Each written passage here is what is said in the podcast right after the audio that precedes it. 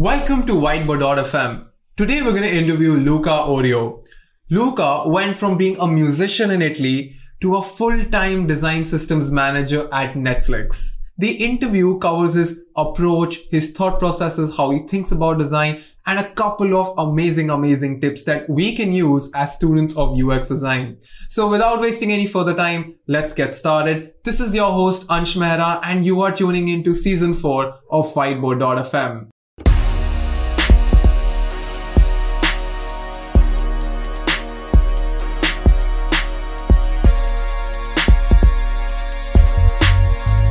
Welcome to season four of Whiteboard.fm, Luca. We are super, super excited to have you here today. Hello, everyone. Uh, it's uh, very nice to meet you. Thank you so much for inviting me. And uh, likewise, I'm very excited to be here. You had a very, very interesting career, Luca, and I am super, super excited to ask the question. So we'll jump directly. Luca, there was a time in your career when you were into a metal band, and then you switched to the world of design and the world of design systems. These kinds of transitions are often intimidating. Were you nervous when you took this decision and how did you overcome that nervousness? Yeah, for, for sure. So uh, I've designed for uh, almost 19, 19 years now. Back then I was living in Italy, but uh, music has always been my other passion, right? First as a listener and then as a player. And more specifically, by the way, I was a drummer. And uh, at some point, while I was proceeding in my design career, my band got lots of traction and uh, we ended up signing with uh, an American label. And that was the moment when I decided to uh, put my day to day job as a designer on pause to focus on this new opportunity by moving to the States and start touring uh, full time with my band. So at some point, music truly became my my first job, and design became a passion, vice versa. and uh, it seemed such a lifetime achievement, and the dream of so many people out there that I just couldn't let go of this opportunity. So um, there was switching between design and music, initially there was zero nervousness. I was ecstatic, and there has been no regrets whatsoever. But after two years spent living on a van and touring the United States, after living on the road for such a long time, I started to take a step back and think about my life and think about my long term future and that's the moment when uh, I realized that I wasn't truly interested in being a musician full time because of 1000 reasons. So I go back to Italy and uh, I wasn't just nervous to get back into design. I, I actually had some sort of ex- existential crisis. I've been asking myself for weeks, am, am I a designer or am I a musician? And uh, I don't want to sound too poetic here, but uh, I had some sort of introspective journey that ultimately made me realize that our job shouldn't define who we are. Uh, and this is uh, an issue for people who really love their job. It's just very difficult to um, detach ourselves from our job. And so, what I had to do is like picturing myself going back to the beginning, right? I never went to college. It was too expensive.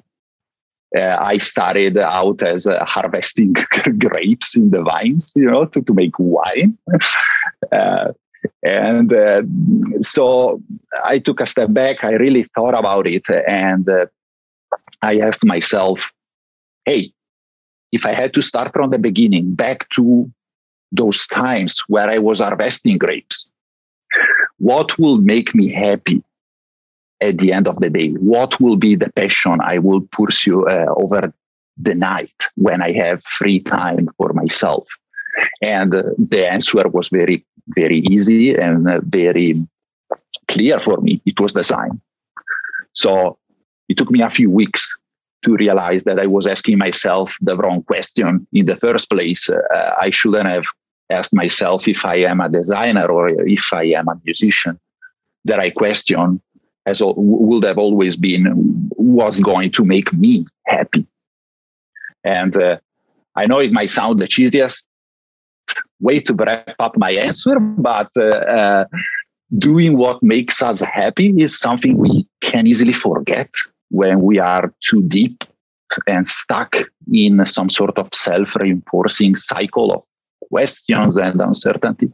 But we should all think about what makes us happy and the rest will just follow along. That was actually very deep.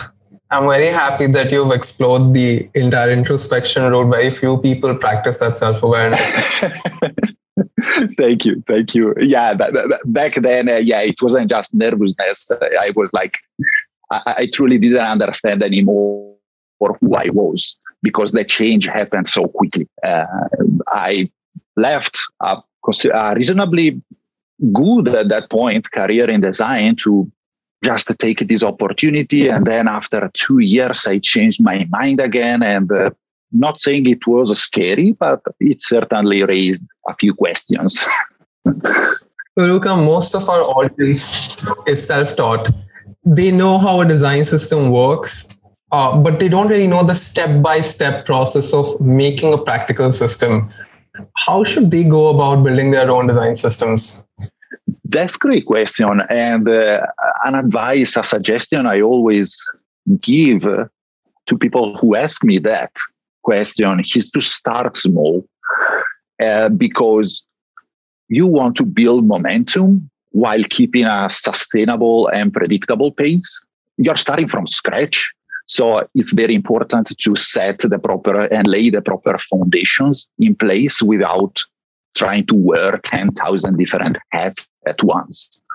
Right. So what you build, you also got to maintain. So when you start designing and developing those components for the design system, eventually you will also need to bug fix them because a few mistakes can be made. Or you'll also need to support and help other people adopting these components. It's a learning process to understand what works and what not. And starting small and proceeding gradually is going to help a lot with that. So start small. It, it truly is the, the first most important advice I can give about it. And the second w- would be, I think, to not overplan because companies, no matter if it's a huge company or a startup or a web agency, but things can change real fast. And uh, there really is no reason to get widespread commitment, uh, commitments of adoption from a thousand or a hundred people. You don't really need uh, such alignment to start working on a design system. So it's just pointless to overplan for the next five years when three, four months, something could change and invalidate all the planning you made. So don't overplan is another very important point. There is no, no reason for a multi-year roadmap. Leave things quarter after quarter, or if you are in a small company, even month after month. And I also sometimes suggest not to even look at patterns and templates early on because it's very tempting to start working on, on those because the impact is considerable. And we all want to see big things and uh, big components out there. Uh, but without solid and uh, um, well established foundations to support those complex components, things will eventually start to break down. And that's because the components themselves, the componentry has been optimized for a specific use case. And uh, reusing those components in other places could not work. And that's when uh, we create new components and new altern- alternatives without a bigger picture in mind. And uh, that's not exactly how a design system is built. It's built from the ground up. You start from the foundations and then you create alternatives uh, or uh, other additional variants for the components. You cannot start from a variant and then figure out what's its foundational layer or its foundational uh, representation. Interesting. And this is so simple to understand, yet very few people are following this. Building a system and maintaining that system are two really different skill sets. And the internet has a bunch of inspiration on design systems, but very little guidance on incorporating and maintaining systems on the development side. Do you have any resources that can help us get better at that? That's great question. And uh, I think the most important learnings one can get come from uh, understanding your audience. When I'm talking about audience, I'm referring to the first user of the design system, and those are product designers and engineers. The reason why I'm uh, uh, highlighting this is that a design system has to embrace the culture and the way a company operates. And connecting with both product designers and their engineering partners will help us uh, understand things such as how customizable the components should be or uh, how much time should pass in the release cycle between one version and the other and even what kind of documentation is needed. Perhaps in one company a very technical and granular documentation is critical but at other companies, a high level and more inspirational one is just enough. So there is truly, truly one size fits none uh, when it comes to design systems. Uh, there, is, there, is, there really is no blueprint out there that will magically solve every problem for every company in the same way. And so that's why I was mentioning how important it is to understand your audience now there are more and more design systems out there that have reached uh, some uh, certain level of maturity. And it has been very refreshing and uh, uh, interesting to see people sharing their learnings. But we should all keep in mind that that information that we find out there could work or could very well not work at the company where we are. Uh, so it's important to listen. It's important to test things, to validate things. But one trap that we should all avoid is to uh, use something we hear out there as a blueprint for our own initiative because uh, this is uh, design systems is something built for the people and people don't need a blueprint people need something that supports their work. And this, this is what a design system uh, ultimately is. So very important to learn and listen at everything that's happening out there and try to reuse best practices uh, and try to see how many people solve different problems. But then eventually we always have to keep in mind uh, um, the people that we support Luca, as designers, feeling energetic and being in a state of flow is really important. How do you manage your energy and different states of mind? Well, uh, well, feeling energetic during the pandemic has been a real struggle, right? and uh, I also just had a kid. his name's Evers, and he's now six months old. So uh, energy is something that uh, I'm really struggling to, to, get at this very moment. But uh, an advice I can give to everyone is to protect their focus time.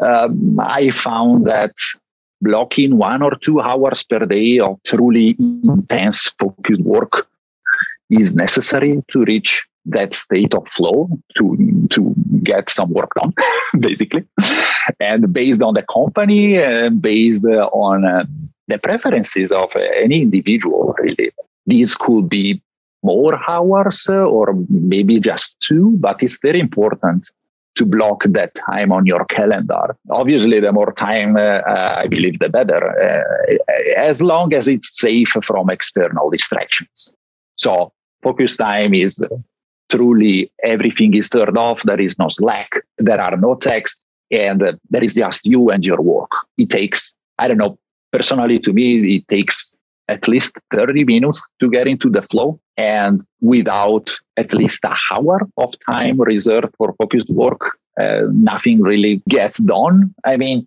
some trivial things can be done, but it's difficult to solve complex problems on a 30 minutes window only, right? And uh, productivity wise, I embraced the GTD methodology almost 15 years ago and really never looked back.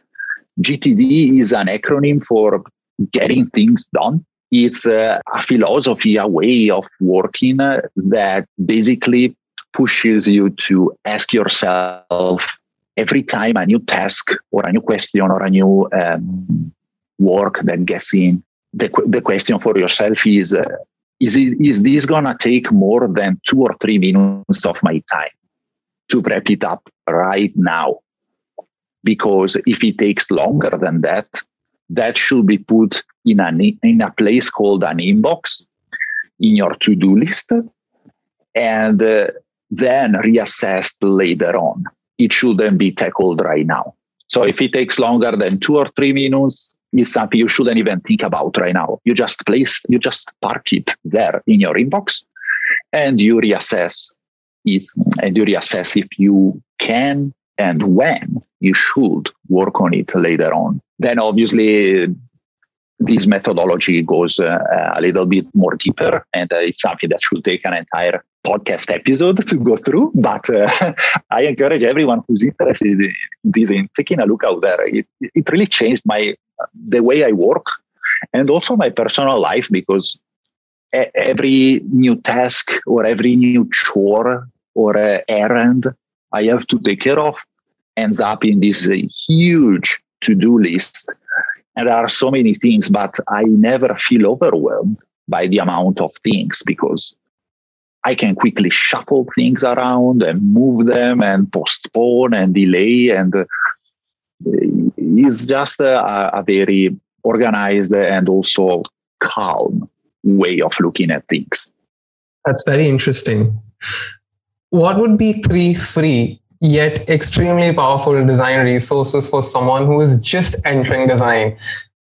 Yeah, that's a great question. I think uh, there are a few free, absolutely free resources or advice I can give. And the most important thing I learned and something I wish I knew early on is to learn detach yourself from your work. And this, by the way, connects a little with the first thing we discussed about uh, not conflating ourselves with the job we do, right? Uh, our job shouldn't define who we are. And uh, when I'm talking about detaching yourself from your work is because uh, lots of feedback will be given over your career about your work. Some feedback will be positive, some feedback will be harsh, some feedback will be very almost scrutinizing uh, your mistakes. And some feedback will be also genuine and truly uh, aimed at improving your trajectory or the work you are doing doing, but this feedback will come, is there. Be prepared for it. And the sooner you learn to detach yourself from your work, the sooner you can embrace that feedback without feeling personally attacked.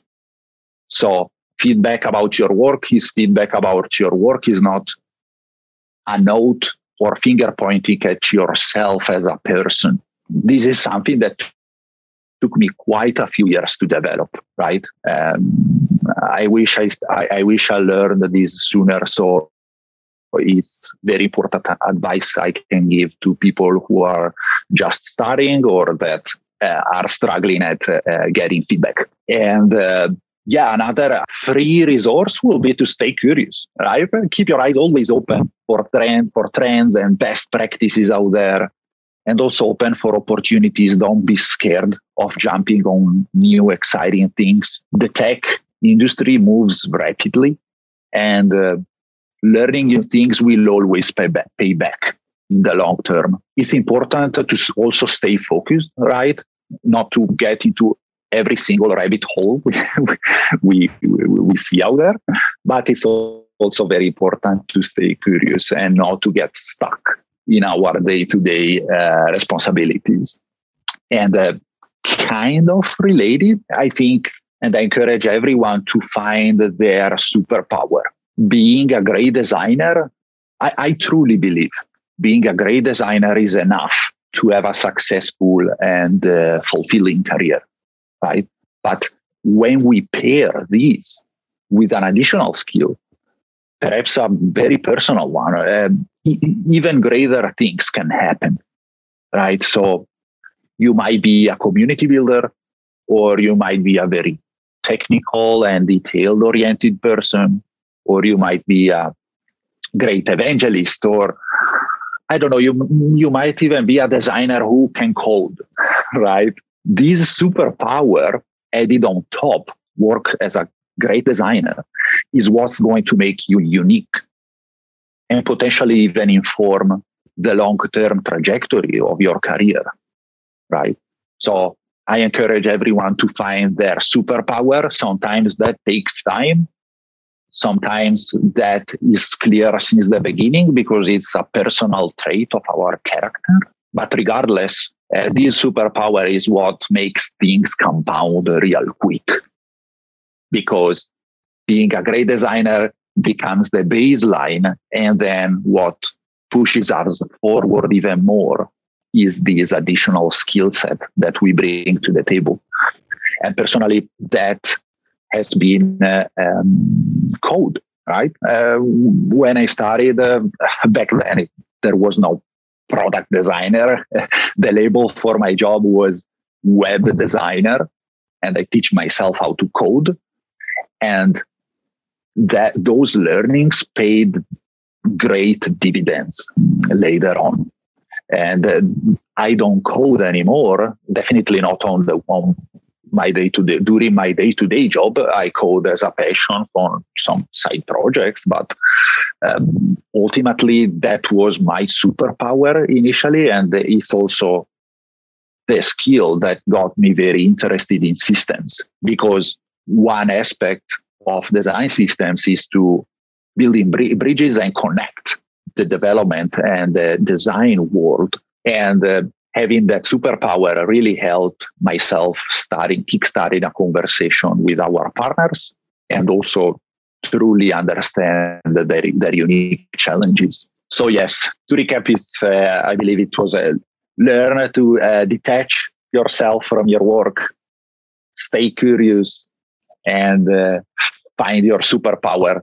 They are all free. They obviously take a lot of effort, but there is no money whatsoever involved in this.